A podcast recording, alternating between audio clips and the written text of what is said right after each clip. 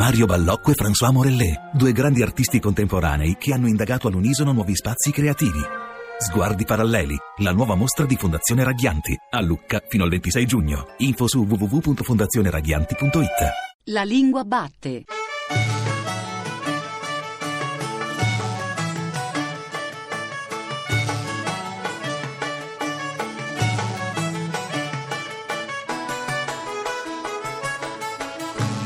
Buongiorno, buongiorno da Giuseppe Antonelli e benvenuti o bentornati a una nuova puntata della Lingua Batte, il programma di Radio 3 tutto dedicato alla lingua italiana. Due settimane fa, il primo e il 2 aprile, si è tenuto qui a Roma, via Asiago, organizzato dalla comunità radiotelevisiva italofona, un seminario di formazione a cui hanno partecipato i rappresentanti di tante diverse emittenti radiofoniche che in varie parti del mondo trasmettono in italiano o anche in italiano. Di qui l'idea di questa puntata, una puntata speciale dedicata alla lingua italiana nel mondo.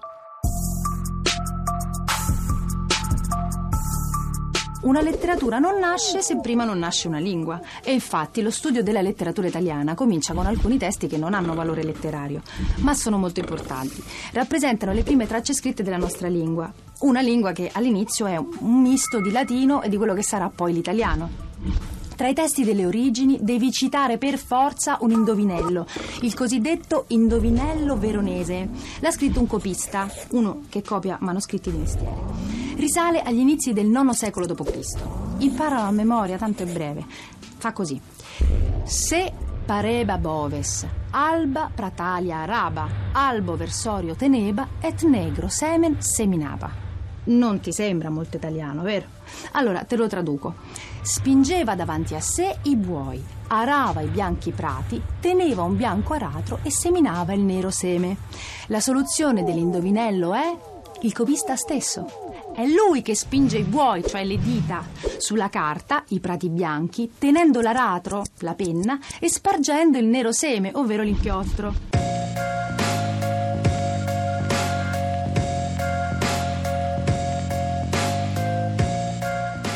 Per aprire questa puntata speciale della Lingua Batte abbiamo come ospite la segretaria generale della comunità radiotelevisiva italofona, Loredana Cornero aprirei chiedendo immediatamente di raccontarci come è nata, quando è nata e con quali obiettivi è nata questa comunità. La comunità radiotelevisiva italofona nasce il 3 aprile dell'85. È una data speciale perché in quell'occasione la RAI, in prima fila ovviamente, con la radiotelevisione di Capodistria, San Marino, il Vaticano e ovviamente la RSI, Radio Svizzera di Lingua Italiana, decidono di far nascere questa comunità. È una comunità che vuole portare avanti il tema della italofonia e infatti la missione, l'obiettivo della comunità italofona è promuovere e diffondere la lingua italiana. I eh, due artefici principali di questa comunità sono due grandissimi dirigenti della RAI dell'epoca, Sergio Zavoli e Biagio Agnes, che con un'intuizione quasi profetica hanno messo in piedi questa comunità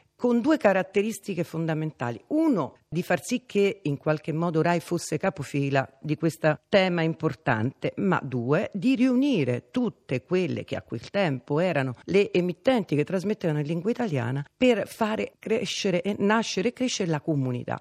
Quante sono oggi le radio che fanno parte della comunità italofona? Dunque, eh, dovrei fare come sette nani e contarle tutte su, sulle, sulle, dita della mano, ma sicuramente, ovviamente, le cinque emittenti fondatrici ci sono poi con noi eh, la radio croata e la radio albanese, la radio rumena, Romania Internazionale, eh, la radio Colonia della WDR, che è la televisione di, radio televisione di servizio pubblico tedesca, eh, Radio Tunisi, che è Radio Tunisi Internazionale, che trasmette in lingua italiana, Radio Atene, che dopo i grandissimi problemi che ha avuto eh, la radio e la televisione greca, è rinata qualche tempo fa sul web e trasmette in lingua italiana proprio per unire i due popoli, non a caso, una faccia, una razza.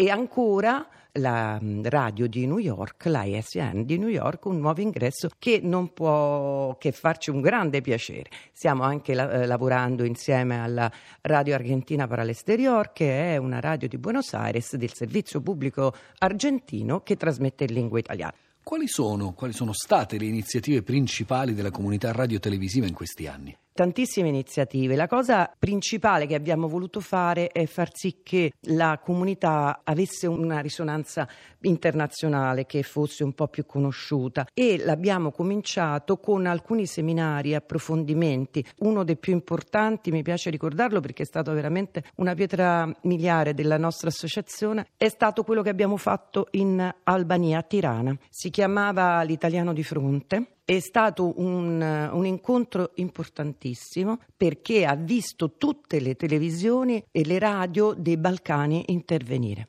Ci sono poi delle produzioni comunitarie in cui tutte le radio o alcune delle radio partecipanti collaborano a un programma unico. Noi stessi qui alla Lingua Batte abbiamo mandato in onda Canzone e Poesia sono due sorelle.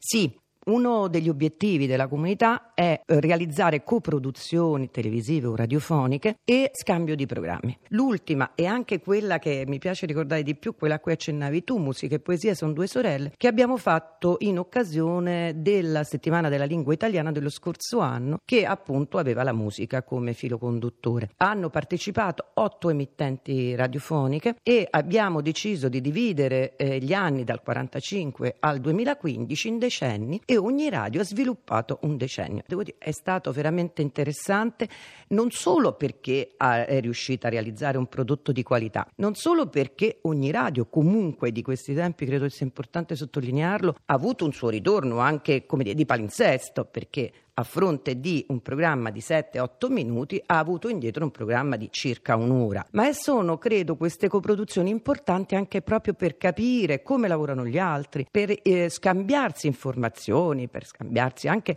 modalità di lavoro, professionalità, ma anche proprio per vedersi in faccia, eh, incontrarsi eh, al di là di quello che i nostri social permettono, che è fondamentale. Ma insomma, lo sguardo negli occhi credo che sia ancora molto importante. E allora, Loredana Cornero, veniamo all'ultima domanda. Guardarsi in faccia, guardarsi negli occhi, conoscersi di persona, anche per questo è stato organizzato l'incontro di formazione da cui prende le mosse questa puntata della Lingua Batte, quello del primo e 2 aprile qui a Via Asiago. Di cosa si è parlato? quali sono stati i contributi che sono arrivati dalle varie radio. Eravamo dieci emittenti di dieci paesi diversi e abbiamo chiesto a ognuno di loro di portarci un piccolo esempio di quello che poteva essere un programma realizzato uh, nelle loro sedi e il tema che abbiamo dato era lo stato di salute della lingua italiana nei vari paesi che rappresentavano. Per i nostri colleghi stranieri è stato importantissimo essere qui, essere a Roma, essere nella sede di Radio Rai, che ovviamente è un po' un faro per tutti loro, è un esempio da, da seguire. Ma è stato importante, io credo, anche per i colleghi di Rai, venire a contatto con eh, realtà eh, sconosciute ai più, perché eh, molto spesso eh, gli altri conoscono molto bene l'Italia e l'italiano, gli italiani conoscono molto meno bene quello che succede fuori dai loro confini. Il prossimo appuntamento è una nuova coproduzione, eh, è appena stato firmato un accordo tri- eh, interministeriale tra il Ministero degli Affari Esteri, il Ministero delle Politiche Agricole e il Ministero dell'Istruzione per una settimana della cucina, della cucina italiana eh, nel mondo, per diffondere e promuovere la cultura italiana anche attraverso il cibo e allora abbiamo deciso di realizzare una coproduzione dopo l'estate per eh, parlare di questo. Siamo dieci paesi e quindi in dieci porteremo anche la cucina italiana e l'italiano della cucina in giro per il mondo.